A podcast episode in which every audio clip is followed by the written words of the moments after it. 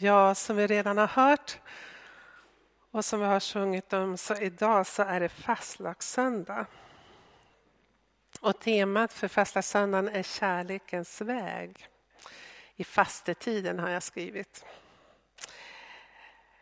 Det innebär att idag så är det 3 dagar till askonsdagen som är på onsdag. Och då börjar den 40 dagars långa fastan fram till påsk, som är en urkristen tradition och som framförallt ortodoxa och katolska kyrkor håller fast vid väldigt mycket. Men även vi protestanter och även vi här i Sverige har mer och mer börjat uppmärksamma vikten av fastetiden. Och alltså från och med onsdag så är det 40 dagar fram till långfredagen. 40 vardagar när man fastar, för söndagar är inte en fastedag. Det är ju den dagen när Jesus uppstod och då firar vi hans uppståndelse. Men i många länder så har man karneval nu flera dagar. Och det har ni säkert sett på tv. Det brukar vara ganska häftiga tillställningar. Och karneval betyder farväl till köttet. Ett latinskt ord. Och det handlar just om det här att man fastar framför allt från animaliska produkter, från djurriket. Och vi här i Sverige, vi har ju en tradition att nu på tisdag så har vi fettisdagen, och då äter vi en stor fet semla. Fet semla, kan man säga så? En fettrik semla kanske man ska säga. Ja, med mycket socker och grädde och sådär. Och det står vi har börjat fastan. Temat som jag redan sagt idag är kärlekens väg. Och texterna som läses i kyrkorna, så hör vi om hur Jesus börjar vandringen upp mot Jerusalem. Vandringen som till slut skulle leda mot korset, döden, men sen också uppståndelsen. Och jag tänkte utmana oss alla idag att följa Jesus på den här vandringen upp mot Jerusalem. Och vi kommer att under den här fastetiden också och läsa de texter och följa Jesus på den vägen. Jesus, han utmanar oss att gå kärlekens väg. Och det är inte den kärlek som är narcissistisk och självupptagen, utan det är den utgivande kärleken. Den kärlek som är beredd att ge sitt liv för andra människor. Och Jesus gav ju sitt liv för hela världens frälsning. Jag skulle vilja utmana dig och mig till en andlig övning under fastetiden. Att vi mer öppnar våra ögon och övar oss dagligen eller under fastetiden. Det kan ju vara en bra början. Att börja se mer av andra människors behov och inte bara våra egna. Att öva oss i den här självutgivande kärleken. Och ta in världens behov. Men det här med att öppna ögonen är inte så enkelt. För om vi gör det så kommer nöden och oron till oss så starkt. Vi möter det hela tiden i massmedia, tv, tidningar, terrorhot, miljökatastrofer. Det senaste Zika-virus som hänger över oss, samt krig och ekonomisk oro. Och de senaste veckorna så har vi sett svältande barn i Syrien. Och när jag har sett de där bilderna så tänker jag på andra världskriget och de svältande barnen och krigen då. Vi lever i en allvarlig tid. Det är inte en tid när vi som kristna ska sluta oss inom oss själva, stänga våra hjärtan i likgiltighetens pansar och gömma oss i vår privata bubbla. Nej, det är tid för att söka Gud i bön för världen och för oss själva. Förra veckan så läste jag i Dagen en intervju med Mats Lindgren, som är vd för ett analysföretag som heter Kairos Future. Och varje år så presenterar de här analysföretaget en trendspaning. Och nu ska vi se det. Trendspaningen inför 2016 är denna. Att man tror att det kommer att vara en tid, alltså 2016 kommer det kännetecknas av omprövning, självrannsakan och jakten på frälsning. Och när jag läste det så kunde jag inte låta bli att tänka på, ja men det här är ju ett jättebra fastetema, det är ju precis vad fastan handlar om. Och han säger så här i intervjun att det är ju oron som är i världen som gör att människor i vårt land liksom vänder sig inåt mot sig själv tyvärr. För omprövning, självrannsakan och jakten på frälsning, det är att frälsa sig själv. Och så skriver han också om en av de stora bästsäljarböckerna som jag inte hade läst om förut. Det är en japansk författare som har skrivit en bok som heter Konsten att städa.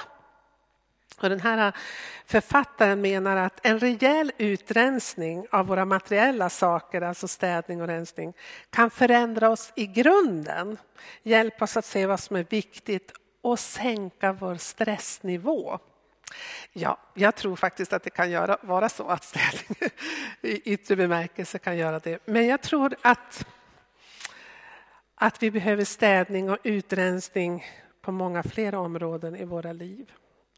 Ord som omprövning, självrannsakan och jakten på frälsning kan ju få oss att tro att oj, nu kommer människor i Sverige att vända sig till Gud.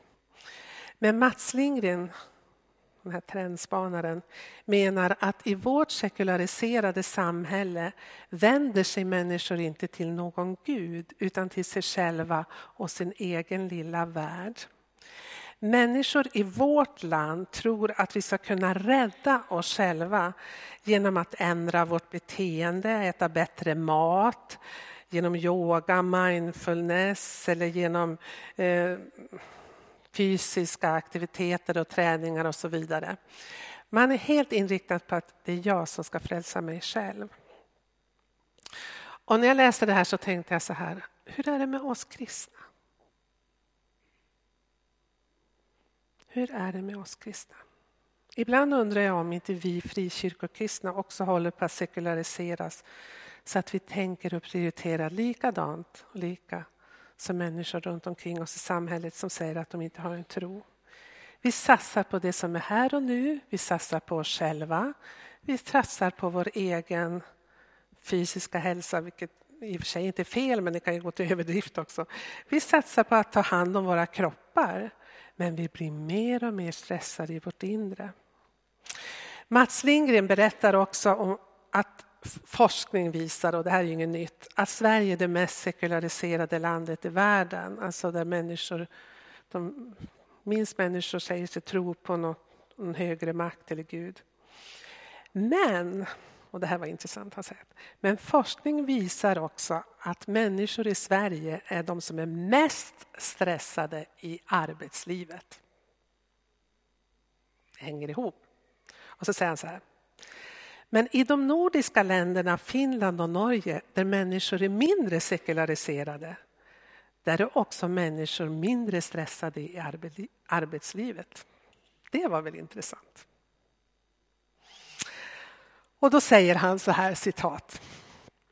Det är lättare, uppenbart, att hålla sig cool, citat direkt, i ett samhälle där allt inte hänger på mig. Men i en sekulariserad värld hänger allting på mig hela tiden. Livet blir en enda lång prestation. Citat Mats Lindgren. Bättre kan det väl inte sägas. Tron kan alltså, enligt forskningen verkar det som, helt klart vara en motkraft till det prestationssamhälle som vi lever i.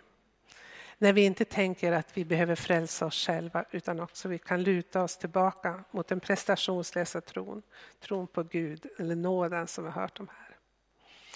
Genom hela kyrkans historia har fastetiden före jul men främst före påsk var en tid för Gud. När man har avsatt tid för Gud. Just för vad han talar om här, omprövning och självrannsakan och städning i sitt inre liv och i sitt yttre liv. Och jag tror att vi regelbundet behöver ha storstädning i våra liv. Och då skulle jag vilja stanna en stund inför en text som jag faktiskt aldrig har predikat över. Och det är från Joels bok i Gamla Testamentet, kapitel 2. Och det är den text som läses på askonstan. Joels bok kallas eller profetboken kallas en av de 12 profetböckerna. Och bibelforskarna har inte riktigt kunnat fastställa när Joels profetia skrevs ner. Därför det finns inga tidsangivelser i boken förutom att det är tydligt att Jerusalems tempel finns kvar och att folket i Judarike är hotad av krig och miljöförstörelse och så. Så man tror att boken skrevs någon gång före Jerusalems förstörelse 589 f.Kr. Jag skulle vilja uppmuntra dig att läsa Joels bok. Det är bara 3 kapitel. Det är verkligen en klagobok. Det börjar med att beskriva att landet är totalt öde. Gräshoppor och gräsknagare har totalt ätit rent från marken och från träden. Fälten ligger förstörda, jorden ligger sörjande, ty säden är förstörd. Vinet har torkat bort och oljan har sinat. Hungersnöden hotar. Och dessutom så hotas landet av krigshärar. När jag läste den här boken, Joels bok igen, så tänkte jag, jag såg Syrien framför mig, Irak och många andra länder. Joels profetia är, precis som de andra profetböckerna, handlar både om dom och upprättelse och om uppmaning till omvändelse. Och nu ska vi läsa texten. Så här står det då i kapitel 2. Nu säger Herren: ska ni vända er till mig med uppriktigt hjärta under fasta, gråt och klagan. Slit sönder era hjärtan, inte era kläder, och vänd åter till Herren. Och just det här ordet, slit sönder era hjärtan. Ty han, Gud, är nådig och barmhärtig, sen till vrede och rik på kärlek. Han ångrar det onda som han har hotat med. Och så vers 15. Stöt i horn på Sion, påbjud en fasta, kungör en högtidssamling, kalla på folket, bjud på en helig sammankomst. Jag skulle vilja stöta i torn idag. Jag skulle vilja påbjuda en helig fasta och bön. Att ta tid för Gud. Det är hög tid för dig och mig att vi vänder våra hjärtan till Gud i bön för världen. För världen och för oss själva. I vår del av världen, i lilla Sverige, lever vi fortfarande relativt skyddat.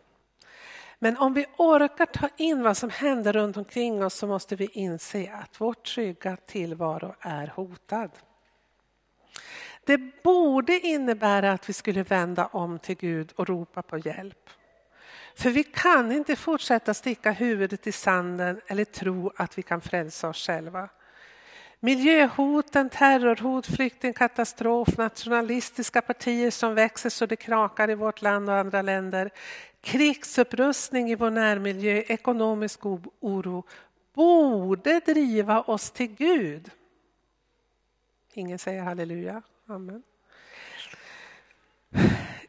Jag vaknade här om natten och låg vaken en stund. Och då tänkte jag så här: att om 10 år så kommer troligtvis vårt land, vår tillvaro här, att vara mycket, mycket mer orolig. Ja, kanske mer kaosartat, oavsett vilket scenario vi tar in, än vad vi kan föreställa oss idag. Jag vet inte om det var därför att jag den här veckan, jag har varit sjuk och jag har håller på att läsa en bok som heter Bön för Tjernobyl, som är skriven av Nobelpristagaren i litteratur Svetlana Aleksijevitj. Och hon var verkligen värd sitt Nobelpris. Det är länge sedan jag har läst en bok som har tagit mig så på djupet. Boken Bön för Tjernobyl innehåller vittnesbörd från människor som drabbades av kärnkraftsolyckan i Tjernobyl 1986, våren vid påsktiden, alltså precis nästan för 30 år sedan. Det är en fruktansvärt skrämmande läsning. Tusentals människor dog då av strålningsskador de första veckorna, de första åren. Men tusentals människor dör fortfarande år efter år i sviterna. För de livsfarliga strålningsdoserna som kom ut från den här reaktorn finns kvar i jorden, i träden, i blommorna och kommer att finnas kvar i tusentals år. Det land som drabbades allra mest var det lilla landet Vitryssland med 10 miljoner invånare, eftersom kärnkraftverket låg visserligen i Ukraina på gränsen till Vitryssland, men vinden blåste tyvärr mot Vitryssland då.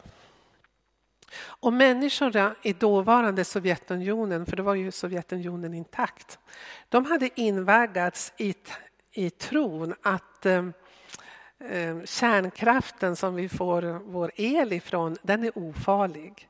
I motsats till atombomben som släpptes i Hiroshima. Och ledarna i Moskva hade sagt att kärnkraften den är så säker så vi skulle kunna bygga ett kärnkraftverk på Röda torget. Och det var som ett mantra som man sa hela tiden, vi skulle kunna bygga ett kärnkraftverk på Röda torget. Men man byggde den väldigt långt från Moskva, nära Vitrysslands gräns.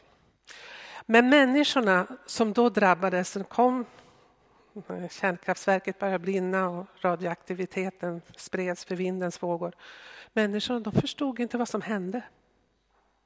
Att ett osynligt moln runt omkring dem förgiftade allting runt omkring.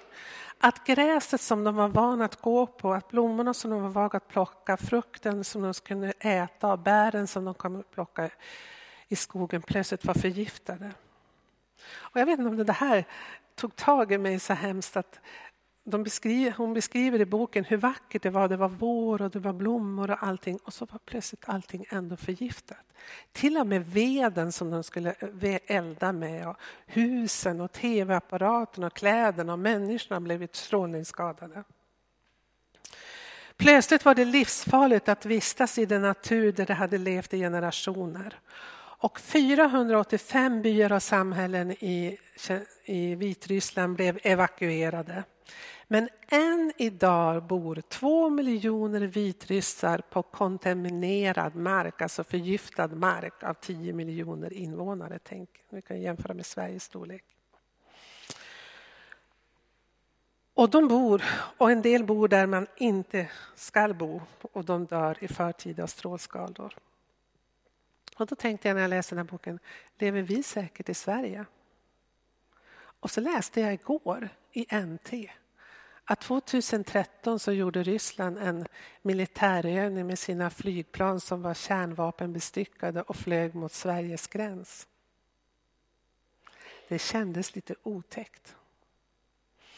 Boken som jag beskriver här nu är skriven som en klagovisa men också som en bön.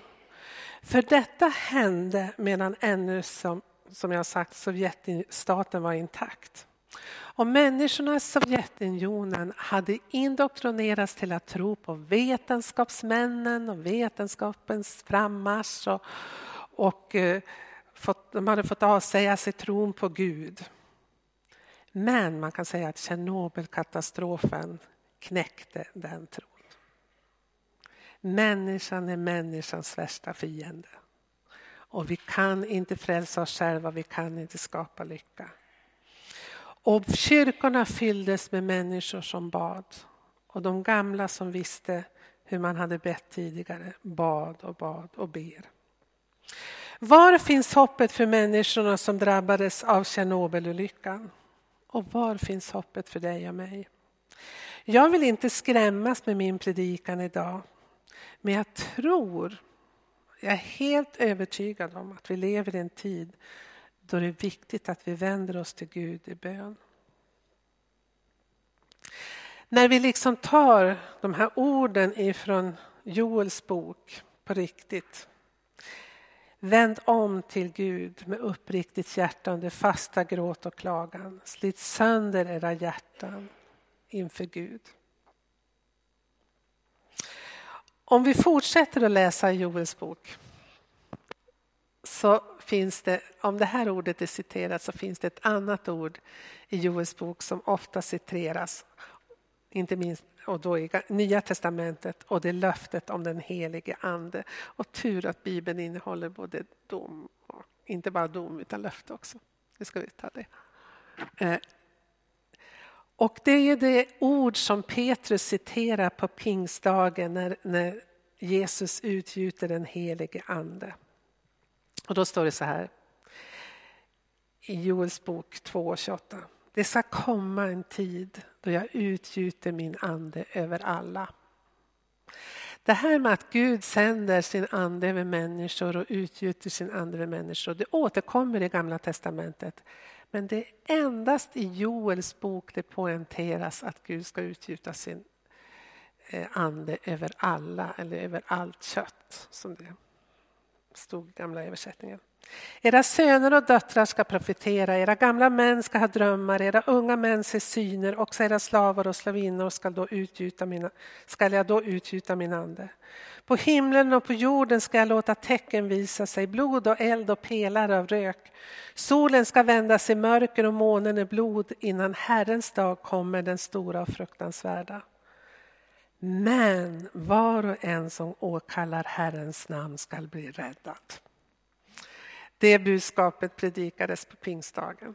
Det återkommer Paulus till i Romarbrevet 10 också. Men var och en som åkallar Herrens namn ska bli räddad.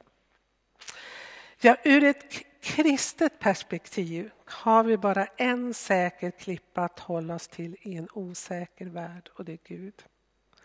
Vi har bara ett hopp inför framtiden, och det är att Jesus ska komma tillbaka och upprätta sin skapelse.